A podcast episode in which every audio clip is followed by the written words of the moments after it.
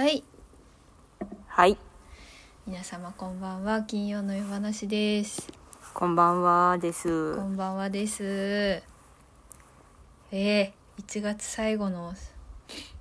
配信ですか。そうでござるな。なんてこったいもう去年と一昨年の日記をさ、見てたらさ、今年も長かった1月がみたいなこと書いてあって、お長かった。今年逆だったね、うん、早かった。やっぱり私も早かった、うん、早かった。去年の日記、ね、私も見ててさ、うん、なんか去年はちょっとゆっくりさせてもらってたから、エニグマの映像版の稽古が始まるのがなんか1月末とかだったかな。だから、なんか実質1ヶ月休みです、何しようみたいなこと書いてあって、ちょっと腹立った去年の自分に少しだけはって思ってゆっくりしてんな、そうゆっくりしてんなって。でもそのおかげでね、今頑張れてるだろうなっていう感じも、なんだろう、確実にあるから。そうそう、だけど本当にあっという間だったな。あっという間だったね。ねえ、そっちもなんかあれだったもんね、引っ越しとか年末とかもなんか怒涛だったじゃん。そうだね、怒涛で。ごめん、ちょっと今日ね外で撮ってて、すごい風の音が今入ってると思うんですけど、はい、ご了承ください。大丈夫、寒くない？大丈夫？今日ねお日様出ててね、本当。そう風は吹いてるけど日に当たってれば平気って感じ。よかったよかったよかったよ。本番ももうすぐだもんね。そうなんだよねみたいなガチなトーン来たそうなんだよねそうなんだよ。なんかこの前その、なんだろう、ツアー先も含めた最終的には決まってる、その稽古も含めたこうスケジュールが改めてプリントが配られたんだけど、制作さんから稽古日数がこうカウントダウンされてて、みたいな、あとみたいな感じでなんかずっとまだあるなって思ってたのに、あっという間に、もうねびっくりしてます、はい。いやなんかね、時間が解けるとはよく言ったものですが、私の中で今解けるの感覚、さらに細かく言うなら、たまになんか可愛い動物みたいな動画でよく出てくるアライグマが綿菓子洗っちゃってさ、なんかみたいになるあるじゃんなんかあれくらいのスピードで解けてる、なんかわーいって言ってやるぞーって言ってみたいな感じなのがまさに感じ、アライグマが綿菓子を洗っちゃった時みたいな感じで時間が溶けてる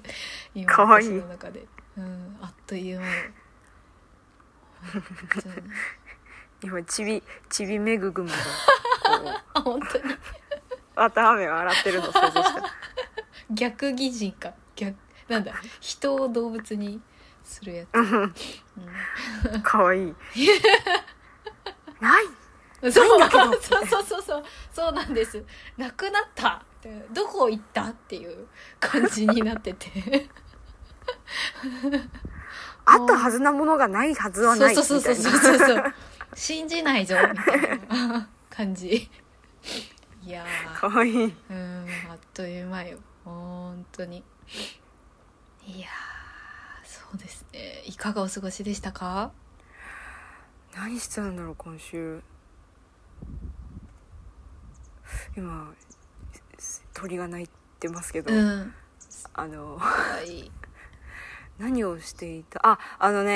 図書館でトトロといい、ね、魔女の宅急便を借りてね。最高。で DVD ってこと？そう DVD を借りて、図書館って借りれるんだ。そういうとこ借りれる。最近全然みんな図書館行って意外とあるから。そうなのね、みんなそうすごいいいこと聞いてるよね今ね。めちゃめちゃお得情報。多分ジブリぐらいだったらどこにでもあると思うよ多分。なるほどね、全部あるとかないと思うけど、うんうんうん、王道なとこだったら。借りてみたのね。借りてみた。いや今日が乗ったもんでさ、最初はマリュタクだけ見て寝ようと思ってたんだけど、うん、ジョー君がこのままトトロも見ようとか言って、あら素敵。今日が乗って夜中までトトロも見たんだけども、うん、もうまずお知らせっていう項目がさあって、メニュー画面に、はいはいはい、CM ね、はいはい、それでもう風立ちぬとかさ、かぐや姫の物語のぐらいなわけ。ああ、だからこのかぐや姫の物語の時のなんかドキュメント映像の広告が出てきても、それで泣くっていう。うわ泣くよそれは泣きますよ泣いちゃうよね。うわ大変なことだ。も うトトロ、うん、トトロの良さみたいな。トトロ良いよね、うん、いや今全部思い出して、うん、全部なんか追体験したかのように今記憶が蘇ってるんだけど、あれは幻だよ一緒にオカリナ吹いた気がしてるな。オカリナ吹いた気がしているよ、うん、うわいいな、うん、今までこう見て見えなかったさ表情とか、うんうんうん、気にしてなかった部分みたいなのが多分きっとあって、はいはいはいはい、こういわゆるゴロゴロいる多分子供たちは、うん、一番手前の構図にしか目がいかないと思うわけ。私はそうだったんだけど、はいはい、で魔女の宅急便とかでさ、はい、ファッションデザイナーのお姉さんにうんうんうん、お荷物預けられてる時にさ、はいはいはい、お園さんが頬杖をついて、うんうん、それぞれをこう目をキョロキョロってして見てるって気づかなくて、うんうんうん、そんな顔で2人のことを見てたのかとか、はいはい、トトロのお父さんの良さね、はいはいはいやっぱこう等身大の年齢に近いものに何かをきっとなんか探して、うんうん、なんと自分がまだ未熟だからなんか探したいのかね。わかるその気持ちすっごい、うん、なんか、うん、ジブリにおけるその大人たちの振る舞い、うん、目行きがちなの、うん、めちゃくちゃわかる。全然気にしたことなかったもんな、うん、あそこの園さん私もちょっと大きくなってから、うん、って思ってそうドキドキした記憶あるもん、うん、うん、いいよね。いいよね、最高だぜ。うん、そうだよね。金曜ロードショーでもね、ジブリ年明けジブリ2連チャンやってましたもんね。ね、もう金曜ロードショーってジブリやる会みたいなになってるね。なんかお祭りだよね、うん、なんか一時、ね、バルス祭りとかだけがこう、うん、結構強くフィーチャーされてたけど、なんかそうじゃなくてちゃんと公式もこう、うん、なんていうの、なんか秘話みたいな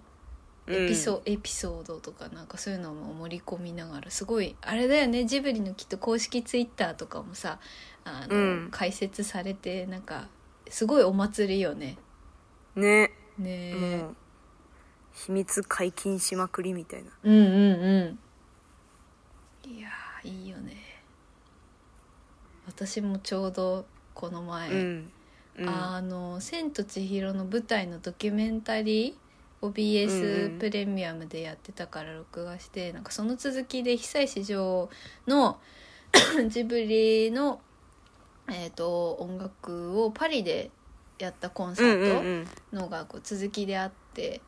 うんうんうん、で両方見て、なんかその久石譲のやつ聞いてたら普通にサントラ聴きたくなっちゃって、やっぱなんていうの、うんうん、こう曲もそれぞれの作品ちょっとずつ代表曲だから、なんかやっぱ物語で聴きたくなって、うんうんうん、だからハウルをさ、なんか稽古帰ってきてもう疲れててすぐ寝りゃいいのに、うん、なんか急に全部聞き終わらなきゃ気が済まなくなってなんかしかもお風呂は寒いから先に髪の毛を洗おう作戦を今冬結構してるんだけど、髪の毛洗った後に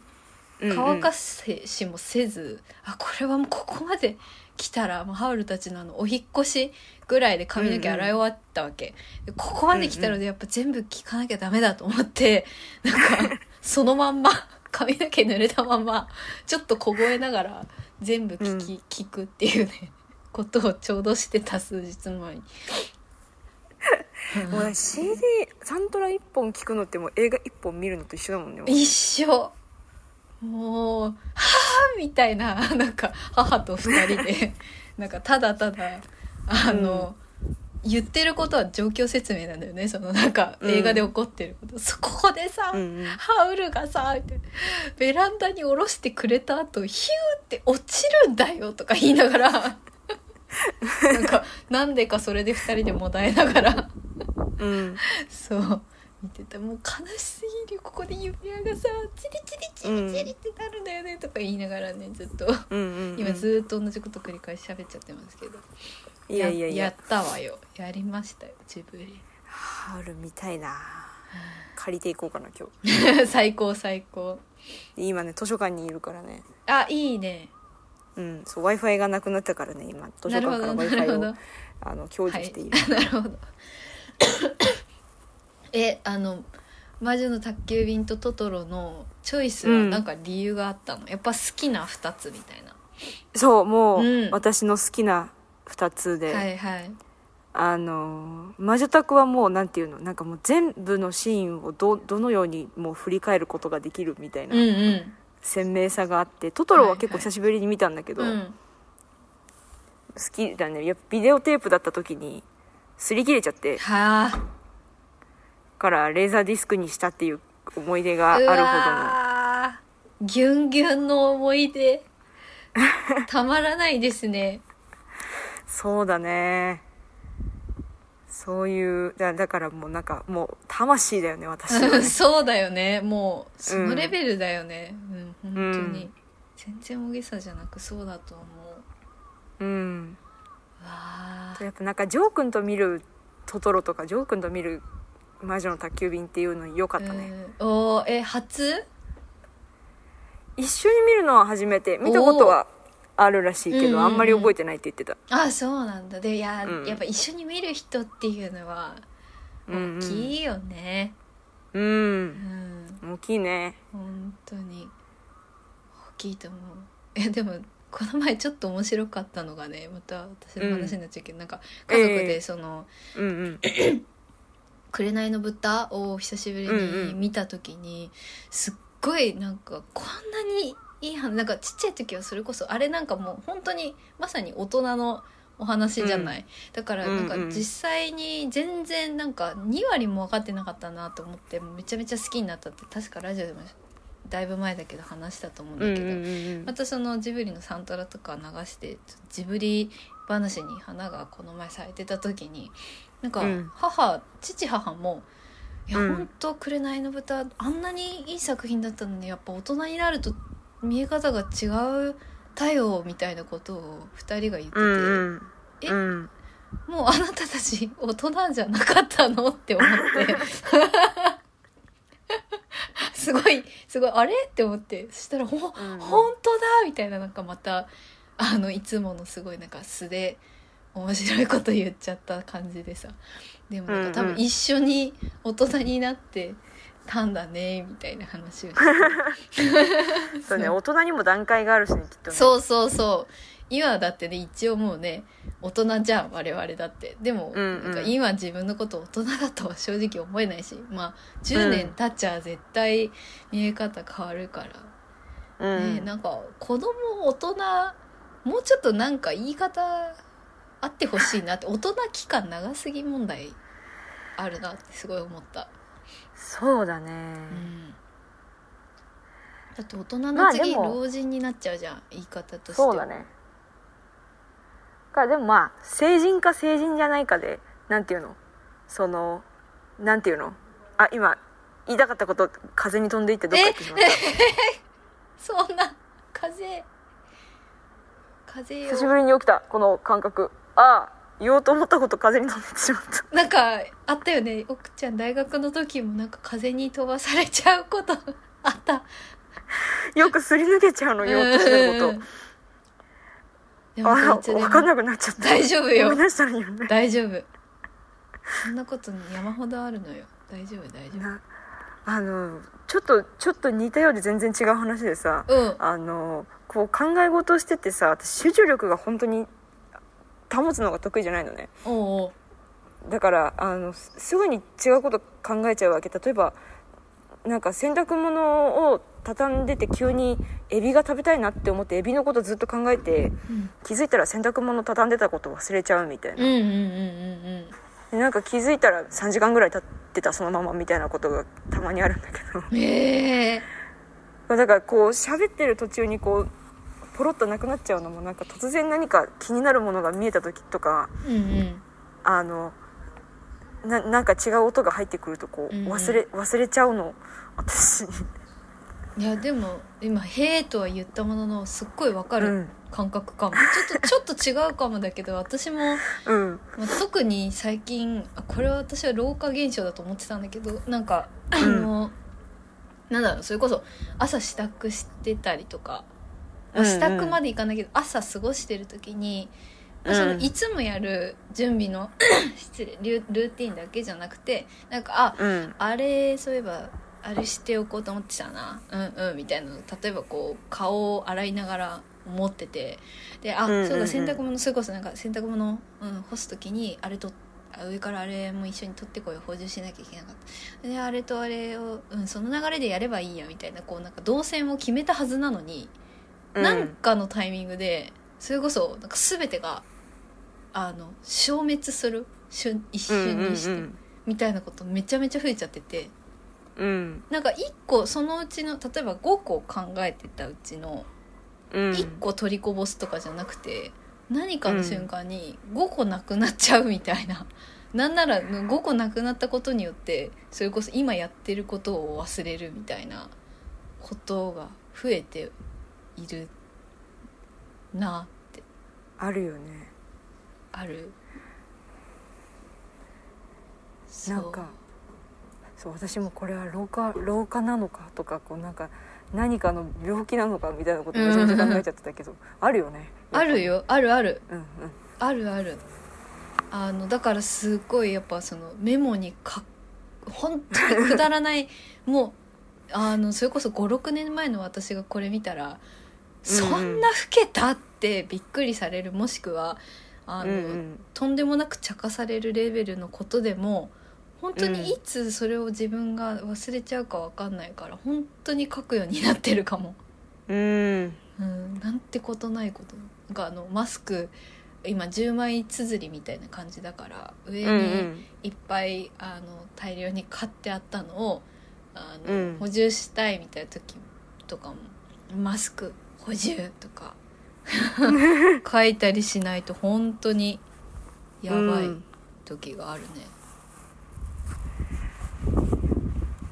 そうどうしたらいいんだろうこのメモだけなのかなやっぱなんかこうねえどうなんだろうでもやっぱなんかわかんない自分もメモしか思いつかなくて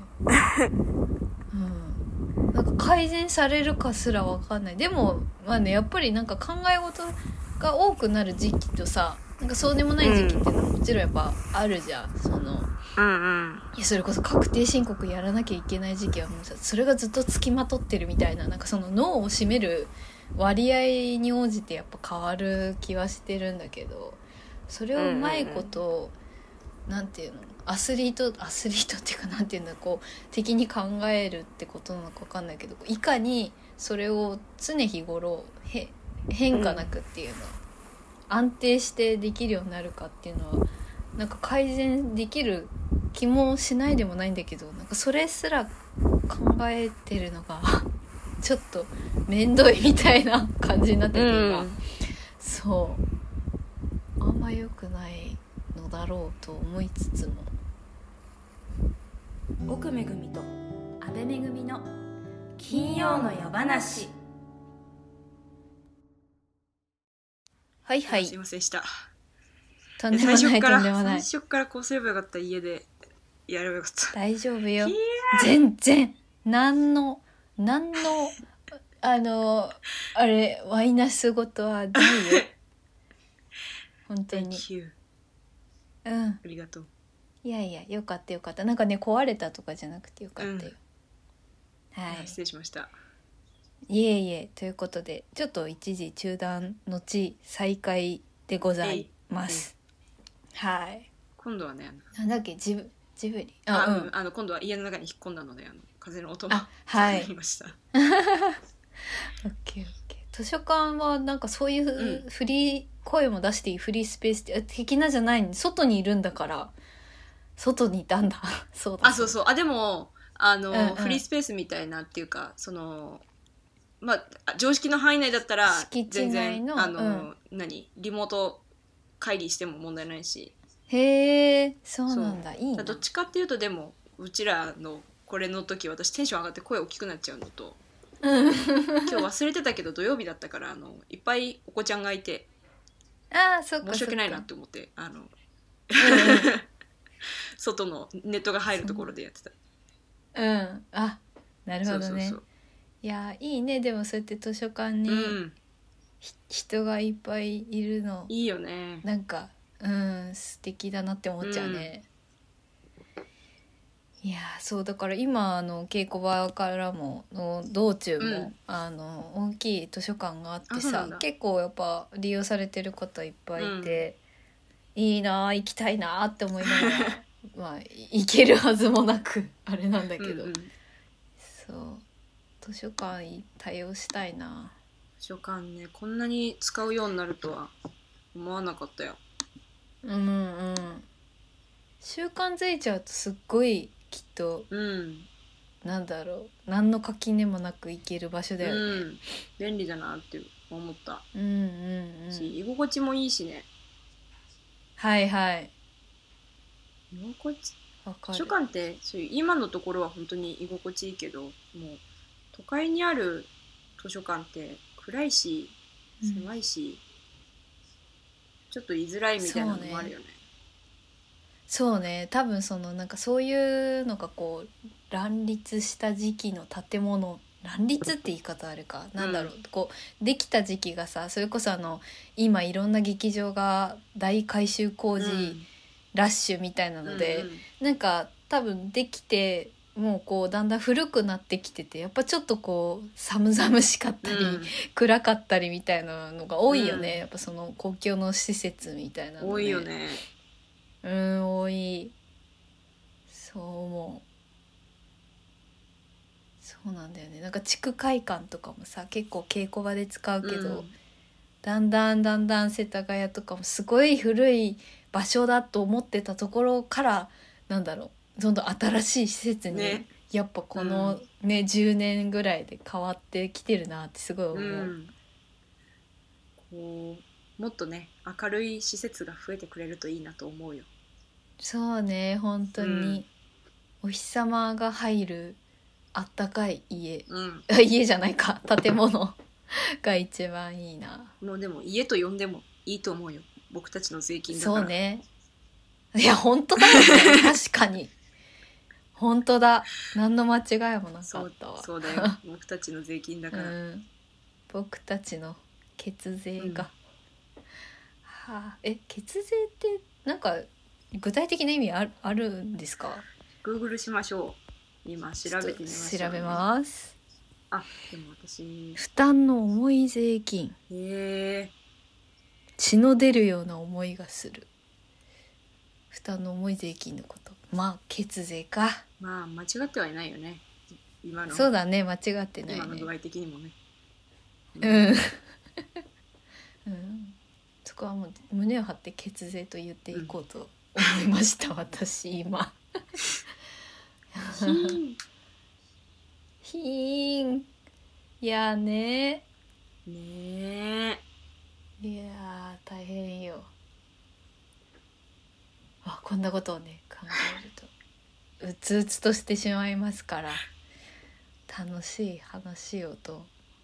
思っているのだが。りょうちゃんは先週は何してた？あとは先週はね、あ、セーターとマフラーが編み上がりました、うん、おめでとう。じゃーん。ちょっと今 さっきねちょうどね、うん、スチーマーとかでちょっと水通しまではできてないんだけど、うん、スチーマーでシャキッとさせたやつをさっき朝撮ってたから先に送るね。うん。あらまー、素敵。じゃーん。かわいいね。じゃーん。あらまー、素敵。出来上がったっていう感じ。よかったね。この赤と、はい、グレー、うん、ブルーグレーみたいな感じよね。うんうんうん、スモークグレーブルーか。かわいい。うん。マフラーできました。マフマフですな。マフ、うん、もうマフマフ2メートルマフマフよ。2メートル。そう。2メートル。このマフマフ。2メートルもあんのか、すごいな。そんなもんかマフラーって。そう。なんかそうね、大きめのは。結構大判のが作りたかったから、うん、いろいろ編み進めながら後々で調べたら、うん、結構2メートル190とか、うんうん、2メートルぐらいが主流だったから、うん、一玉あたり何センチだいたい決まってたから、うんうんうん、それでギュワッとひたすら編んでた。マフラーってひたすら黙々と編めそうだね。うん、うん、もうひたすら黙々と裏表みたいな感じでずっとやってた。これはいわゆるスティックのやつでやったの？そうです。こっちのそのマフラーの方は棒のもうまっすぐのやつで編んで、編み方は一緒だけどセーターは初輪針調整しました。輪針はどういう風に使うの？輪針はね、先っぽは一緒なんだけど、うん、棒針と、うん、コードがこうあって、うん、でまあなんだつけたり外したりできるものを、まあ、私は今回買っていただいてプレゼントしてもらったんだけど、まあ、そうじゃないのだとそのコードがつながってて、だからなんだぐるぐるひたすら。返したりとか編み地を返したりしないでずっとぐるぐる編める、うん、筒っぽになるっていうのが特徴で、うん、そうだからこういうセーターなんか編むときもちろん前身ごろと後ろ身ごろとかパーツごとにやってもいいんだけど、うん、なんだろう一気にバーって編んであんまりこうなんだろうなとじはぎをしなくていいから、うん、なんでガシャコンってするとそこのまたなんていうのくっつける時の繊細な作業もいるから、うんうんうん、それもなくていいし、あと結構なんだちょっと専門的な話だけど私はほとんどそれは読めないけどその編み図って、うんうん、ある種片面表側からの、書き方しかないのね、うん、表がずっとある時ってそのいわゆる棒ので編む時は返してやらなきゃいけないから、うん、実際はずっと表じゃなくて表裏って編まなきゃいけないの、うんうんうん、そうでも輪針の場合はずっとその表をなんて表面で編み続ける感じになるから、うん、編み図を読んでる時になんか裏側のこと気にしなくてよくて編み図に書いてある通りにそうここは何段目は裏だって思ったら純粋に何段目で裏にすればいいみたいな、うん、そういう簡単なメリットがある。なるほどね。そういっ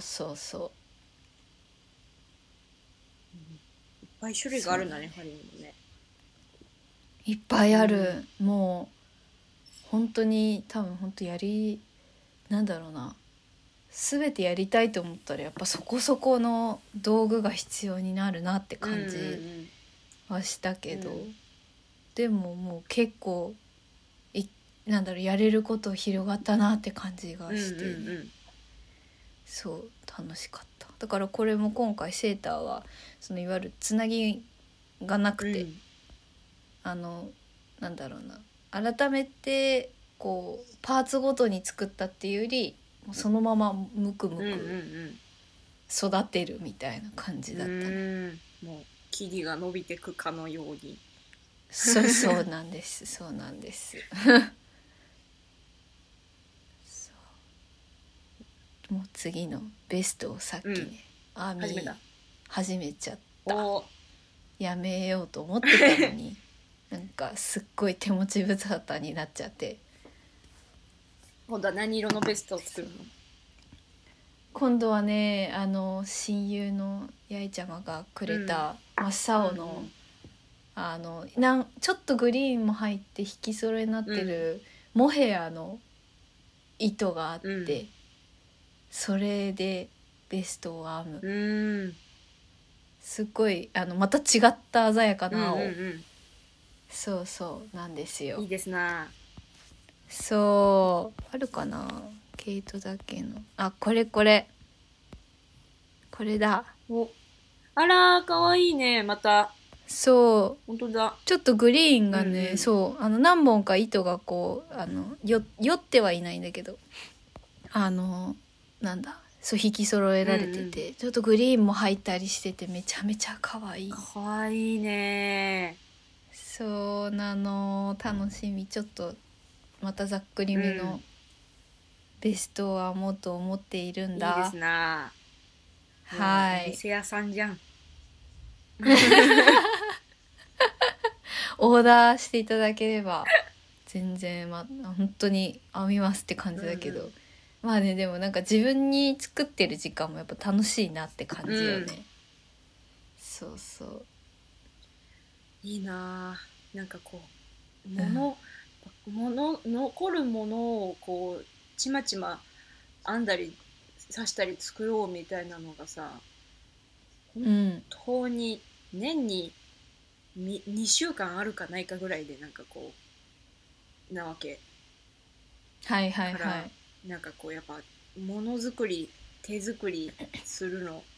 楽しそうだなと思っている。うん、うん、楽しいよ。いいな。本当にだいぶ習慣になったなって感じだよね。うん、しようと思ってなかったけど、うん、やっぱうん。結構な精神安定剤になってる感じですよ。いや、いいな、なんかいいな。私もパンとか焼こうかな。いいね、パン。食べ物だったらやるかって思うとやり始められる。うんうんうん。あるよねそれぞれ、うん、やっぱり。いやめっちゃいいじゃん。私ちょうどそういえばなんか。うんうん、小麦とかさ値上がりがひどいじゃない、うんうん、今だからなんか米粉パンあるじゃん、うんうんうん、なんか米粉砕して、うん、今ほらお米の消費量が逆にすごい減っちゃっててさ、うんうん、生産者さんねえ、せっかく日本は米ぐらいはさ、うん、うちらで作れるはずなのに、うん、あれだからなおさらちょっとなんか米粉パンを米粉ってなんか自分たちで作れんのかいってとこ、うんうんうん、そういえばなんかふとそれだけなんだけどその先進んでないけどちょうど思ってたわそういえば。確かに米粉パンいいな。米家にあるし、うん、米粉買うより米粉を作るところから地味にやってみようかな。なんかねちょっとそこからやるってなんかね、うん、ちょっと楽しそうよね。楽しそう できるのか実際はちょっと全然わかんないけど、うんうん、いいなパンいいじゃん、うん、楽しいパン。この間はねシナモンロール作ったよまたいいね。そうだよね前に作ってたの。そう前はうわ最高じゃん。失敗しちゃってでもおとなしくバターを買ってきて、うんうん、おとなしくバター使ってやったんだけどやっぱバターって偉大だなって思った、うんうん、いやすごいよねバターさんと卵さん、うんうん牛乳さんあたりはなんかやっぱちょっと偉大だよね。偉大だね。正直だから牛乳とか卵とかはなくてもなんか別のもので代用ができるんだけど、確かに確かにバターはねないとむずいね、生地とか固まらないし、確かに美味しくできないなみたいな。一段抜けてるねバターは。それかもうちょっとちゃんとズボラにならずにオイルとかを、美味しいオイルをちゃんと測るとか、ココナッツオイルにするとか、はいはいはい、こだわるところをね、うん、風味がないと、ね、奥が深いですな。奥が深いんだよパン。だからパン屋さんって生まれるんだなって思った、うん、そうだね確かに深められる、うん、なんていうのものも深さもちょっとすごいもんなね。楽しそう。楽しいよパン。ガスが抜けたやついい、ね、抜くときに殴りまくるのが楽しい、うんうんうん、はいはいはい、もちもちをね、うん、おりゃっつってならとか言いながらこう出来上がるのとちょっと工程が似つかわしくないのもちょっとパンの面白いところよね。そうそう、言わなきゃ分かんないからドスドスみたいな、うん、分かる。いいないいな、まったりしたいね。そういう感じでこう、うん、まったりとした時間を積極的にやっぱ作っていくことはすごい大事だなと思うな、うん、なんかあれや私ずっと言ってるけど薬草をゴリゴリやるとかやってみたい。あーわかる、うん、私も漢方とかスパイスとかめっちゃ好きなんだよね、うん、なんか無駄にそういう本買っちゃうわかる、うん、買わないのにスパイスとか。この前そう買わないのにね、この前それこそ世界は欲しいものであふれている再放送でスパイスの回やってて、うん、見入ってしまったよね、うん、最高だった。もう最高だったよいやいいよね、ハーブとかスパイスとかハーブスパイス漢方夢ねえ、夢だよね。何なんだろう、なんかすっごいときめくんだよな、うん、僕生まれ変わったらファンタジーの世界で薬屋さんになりたいよ出会いたいね、同じ世界線で、うんうん、出会いたいな。ゴリゴリするの楽しそうだもんな、うん、めっちゃ似合うめっちゃ似合う。勉強嫌いだからなそういうのもさ、うん、奥ちゃんの中ではこう割とやっぱりそこにこう本腰入れようとすると勉強に入る感じ？入るかな、どうだろう。だからなんかこうわきまえなきゃいけないみたいな、なんかこう前提がある。その趣味なら趣味程度にしておいて、なるほど、はいはいはいはい、本当にやるんだったらここまで行きたいみたいなのがあって挫折しちゃう、はいはいはい、あーなるほどね、うん、なんかねそこまでこう気づかないうちにそこまで いけるみたいな感じもできるといいけど、うん、でもね今更こんだけ情報がこうもうさ分かっちゃうとね、うん、気づかない間にってことなかなかできないよな。そうなんだよね、むずいよね。だから新しいこと始めるのとか、うん、あれだけど難しい。もう先にすっごいとこまで行ってる人しかいないじゃん、うん、調べ始めると、うんうん、そうなんだよな、わかる気がする。まあでもやり始めたやつが偉いよね。そうそう、うん、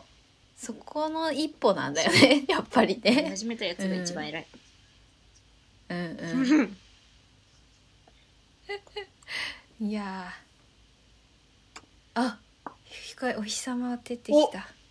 曇ってた今日。いいな素敵、うんそう曇ってる。なんか寒々しかったけど、うんうん、今ちょっとパーって光がさしてきた。いやーはあこんな久々に行ってみる。行ってみるか。行ってみるか。どっちだったっけ？するっていうと多分ね、うん、そっちだ。私だね。 OK いいよ。うん、あれだよね、私スーベニア確か年末に勢いで紹介した記憶があるから、うんうん、そうだったと思う。そうそうそう、うん。そしたらね、ちょっと待ってね。うん、 OK ゆるゆると後輩へ一旦続くで、一旦こ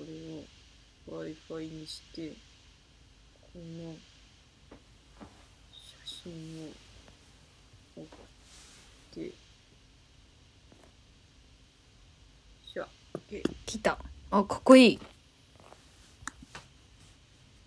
っしゃ、じゃあ行きましょう。はい。奥めぐみの今週の一枚とは言ってもね、これ2週間ぐらい前に多分年末だか年明けの時におくろって思って用意したはいいんだけど、うん、これなんでこれの写真にしたのか今全く私も思い出せないんだよね。でもめちゃめちゃかっこいい白黒の。これ東京行った時にうん、浅草通りって書いてあるね。確かに書いてある。あ、本当だ。うん。上野のね、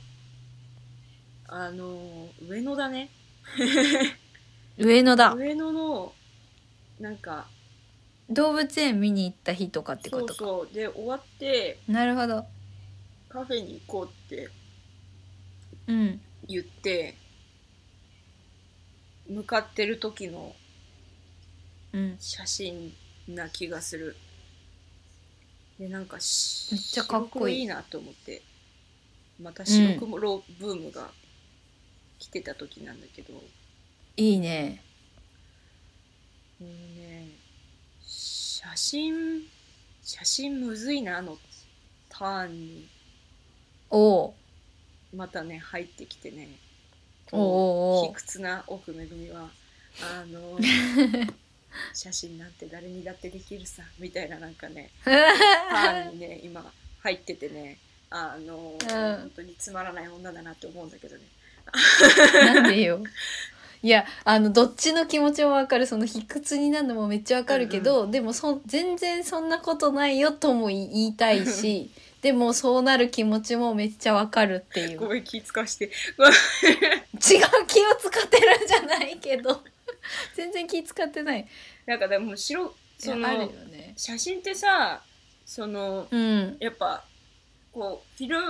ルムの良さとレンズの良さっていうのがあって、前も言ったかもしれないんだけど、うん、そのレンズの色っていうのとフィルムの色っていうのがあって、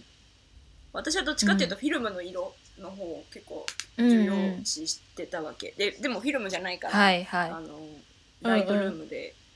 こうデジタルで人工的にフィルムの色を作ってたんだけど、うんうんうん、むずってなっちゃって、なんかその時間とはみたいな、はいはい、そこまでが楽しかったんだけど。なるほどね。だったらそのフィルム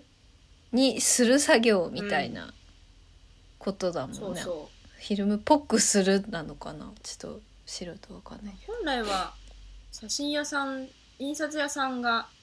こうやってくれたり、うんうんうん、二人三脚でやるようなことを全部一人でやろうとするの、はいはい、それは大変だよなみたいな気持ちにもなったし、なんかやっぱこう同じカメラでほとんど同じようなレンズを使ってる友達がこの間登場したんだけど、うん、うんうんうまーみたいな。そうなんだ。そう、なんかうまーみたいな、もともとそういう機械やってる子だしカメラやってる子なんだけど、同じような機構でこんなにも違うみたいな。それはなんかやっぱ、うん、やりたかったことの先にいたの？それとも割と言うなれば隣の芝的なことだった？そうなんだ。でも多分隣の芝なんだと思うんだけど。ああ、なるほどね。くっそー、素敵な写真だなみたいな。はいはいはい。なんかでもこう見てくればっか気にしてたなって思って、なんか写真を撮るってことに対してなんかもうちょっとこうスマホで撮ってた時みたいな気楽さみたいなのが。どっか行ったなみたいなのと、なんかこ納得いく写真っていうのがそもそもどういうことなんだろうみたいな気持ちになっちゃって、おそもそもでもいいじゃん、アートにしたいわけじゃなかったから、写真ははいはいはい、はい、延長戦で良かったはずだったよなみたいな気持ちになって、うんうんうんうん、だからっていうのを思ってこの日は白黒にしたんだけど、その友達がその、なんか素敵って思った友達が現れる前からずっとそんなこと思ってて、それはその前の写真、なんかこの白黒の写真撮ったのを見て、なんかあみたいな、こうなんかこうもう一回なんかこうその写真撮るのはでも楽しいから、なんかこう好きを楽しいで居続けるためにみたいなことをすごい考えすぎちゃってるターンに今入ってて、こうっていう写真いいすごい今の話私大好きかも優しいなんていうの、なんかちゃんとさ、その何回かもうこのラジオもね、3年目とかに今年の5月とかになるのかあれだけど、こう奥ちゃんのこうなんていうのお写真悩み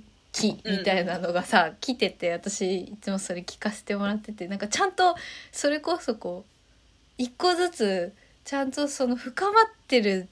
なと、なんかなんだろうな、傍から見てると聞いてるとすごいなんかすごい深いところにどんどん行ってて、それこそさっきのパンじゃないけど、なんか知らずにちゃんと深まっている、そのなんかなんだろうな、でもきっともっとたくさんのこと考えてる中のちょっとその今垣間見てる感が私今めちゃめちゃなんかワクワクしちゃった。イエーイいいぞいいぞ。好きで始めたことをさ楽しく居続けるってのは本当にしんどいっていうのはもう何百回ぐらいこのラジオで言ってるけど、なんかこれ本当に、ね、今年はそれがちょっと霞が晴れるといいなって思っているで、早漏なりけり。わかる、なんだろうな、その最初好きって時ってさ、なんだろう、そのなんていうんだろうな、こう何か握ってるとするなら、なんかその線一つしかないじゃ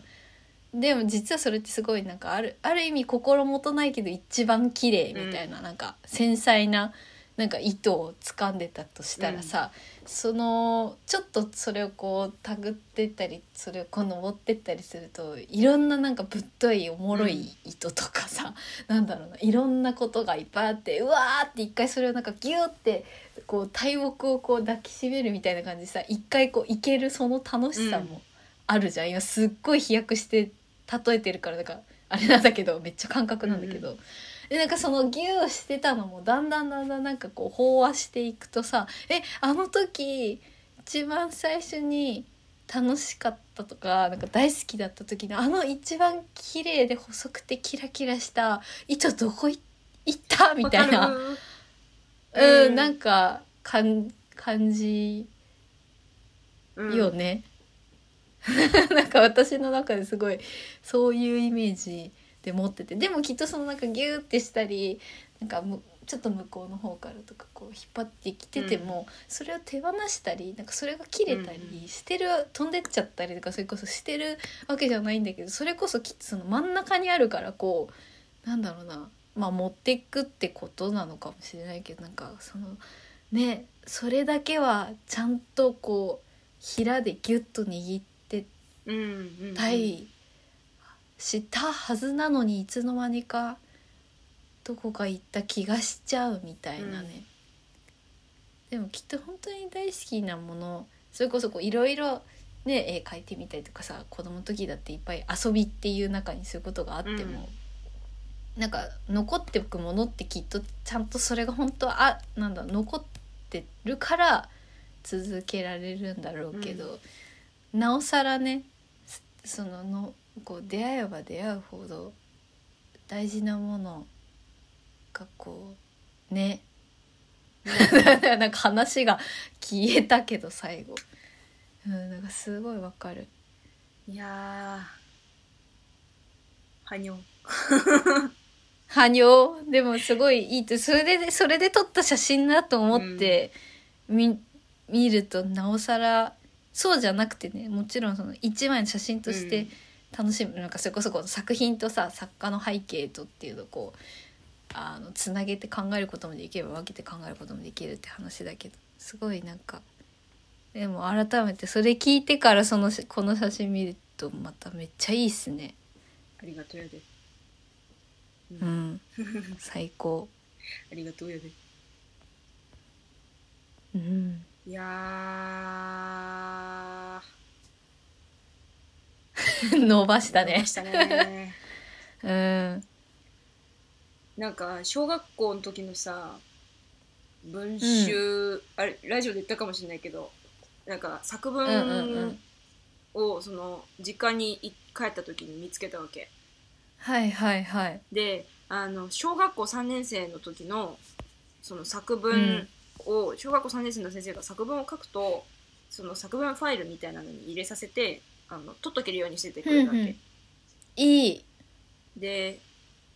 その時になんか詩を書いてたんだけど、おうおう、なんだったかな、なんか先生の麦わら帽子涼しそうだなみたいな、うん、でなんかその置いといた先生の麦わら帽子の下にアリがいっぱい集まってきて、アリも涼んでるわみたいな詩を書いてて、素敵って思って、私も素敵みたいな、なんかどっかからパクってないよなこいつみたいな、なんか思って、なんかきっと素敵だったんだろうなって思って、なんだそれ、なんかこんなこと私書ける幼子だったのだって思っていやでもね、なんか写真見ててでもめっちゃわかるよ、その感じあるよ、なくなってないよ。なんかこう評価とかプレッシャーに押し負けすぎた14年幾年を大変過ごしてしまって、大変もったいない10代だったなっていうのを思った、なんか大丈夫それがあって、うん、でもちゃんと真にそれがあるそればっかりってそういうのを経て、うん、でもそういう麦わら帽子みたいなのは絶対残ってて、うんうん、両方分かってんのは強いよ、うん、やっぱなんか強いって勝ち負けじゃないけど、なんていうの、なんかこう確固たるものになるには絶対両方のプロセスは必要だと思うんだよね。そうだから全然いい、うん、いいと思う。いやー、2023年健やかに生きていきたいものであるいいまとめ方。なんかユーミンがさ、私は松任谷由実は、ユーミンの奴隷なのっていう言葉をよく耳にするし、よく聞くけどさ、はい、そうの感覚とはちょっと似て非なる感じだけど、でもなんかこう優しい部分の私みたいなのしもべになりたいなみたいな気持ちは思った、なんかその詩を見て、なんかこの十何年でこう培ってきた策略家っていうと自分を買いかぶりすぎな感じがするけど、結構作戦立てていくようなこの性格と、でもっと感覚的になんかこう優しさとかを持ってる部分の私って絶対いるなっていうのをなんか思ったから、なんかその優しい私の部分のしもべになりたい、なんかおーで今なんか話しながら思った。なんか、いいね。すっきりした少し。なんかポジティブな意味でのそのしもべというか、なんかいいのかもしれない。いいのかもしれないっていうか、なんか、素敵な考え方だわ。そうだね。めちゃめちゃ。なんか飼いならすとも違うけど、なんかこうね、なんかこういい関係でありたいの、自分自身。なんかそっちに包まれるじゃないけど、そっちがこう。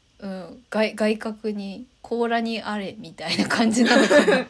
そうわかんない、違うな、なんか外見はもうちょっと違う気がするけど、そうだね、なんかこう4本足の奥めぐみみたいな感じででこうやってなんか自分の己のことを整理整頓しないとなんかこう人生進んでいけないのをちょっと損失する性格だなって思うけど、うん、いやいや大丈夫よ。なんか分かんない間に行っちゃってるのも多分つまんないじゃん。なんかその過程がさなんか分かんないまま行くより、うん、断然面白いんじゃない？そう思う。私もそうだからさ、うんうん、なんかすごい分かんない。そのなんか なんて七めんどくさい人間なんだお前はってすごい自分に語りかけるんだけど、うん、毎日、うんうん、でもこうやって考えてること自体は、うん、なんだろうな、うつとはなんか私の場合なんか意外としてないのかもみたいな、うん、なんかいい代謝の方法なのかもと思うし、なんかそうやってある意味その日記をつけるように自分のことを考えてるの面白いじゃんって最近ちょっとこう意識的に思うとしてたりするかも、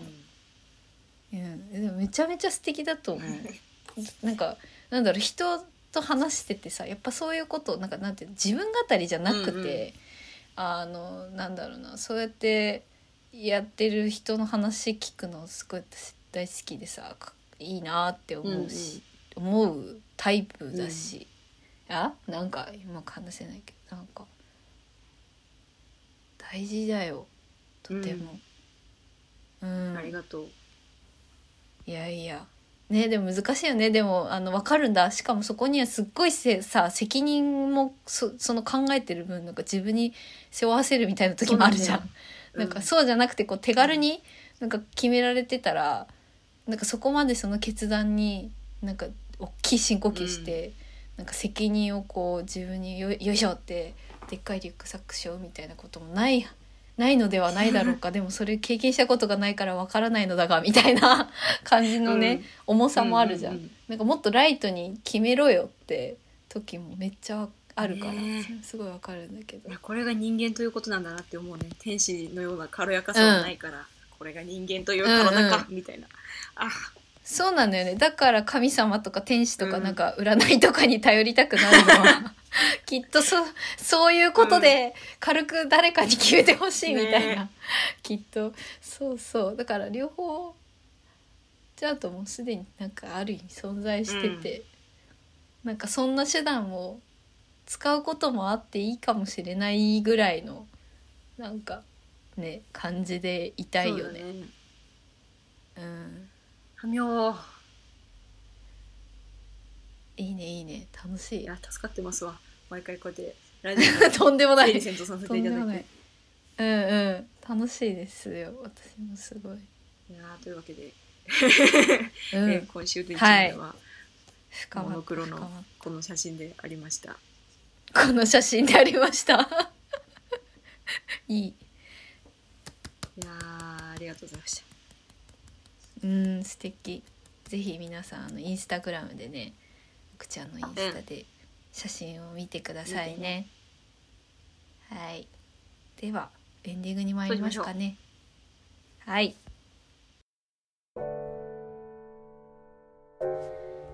はい、はい、ということで今週もお聞きいただきありがとうございました。ありがとうございました。お知らせですね。安部めぐみからは、木下歌舞伎桜姫吾妻文章が間もなく開幕となります。はい。完売会とかも出てきたりしているみたいなので、よろしければ、木下歌舞伎の公式ツイッター、あとホームページなど確認していただけたらなと思います。こんなねなかなかやっぱコロナがこう新型コロナウイルスが出てきてからこう予約がこうギリギリ、まあもう私もお客さんの時はあれなんですけど、やっぱギリギリに埋まるってことが多い中でこうやってすでに完売の会が出ているの本当にありがたいことですし、頑張ろうという気持ちでございます。はい。であとさらっとお知らせさせていただくと、出演予定だった高山のえみさんという、うん、女優さんが諸事情により今回降板することとなりまして、もしそれでチケットの払い戻しなどご希望の方は東京公演に関しては払い戻しを実施させていただきますので、またそういったインフォメーションもツイッターに載ってますのでご覧いただければと思います。他の豊橋、京都、新潟、久留米公演に関してはそれぞれの劇場での対応で一応今のところの払い戻し対応はございませんので、そちらも留意していただければと思います。またそれに伴う出演者の追加はなく、全9名の出演者で、今回上演をしようと行いますので、そちら、ご留意いただければなと思っております。はい、ということで地方公演もありますので、よろしければ、ぜひぜひご覧いただければなと思います、はい、以上です。ありがとうございます。はい、私はこのラジオの頃には絶対インスタグラムにその今週の一枚の写真を載せてるので、よかったら見ながらラジオをお聞きください、うん、はい、ぜひぜひ。こんなもんかな、なんかちょっと再生回数とかチャンネル、YouTube の方、登録者がなんか増えてね、どうしたありがとうございます。なんか謎の手汗がね止まらないのですがビビたる文化ではあるんだけど、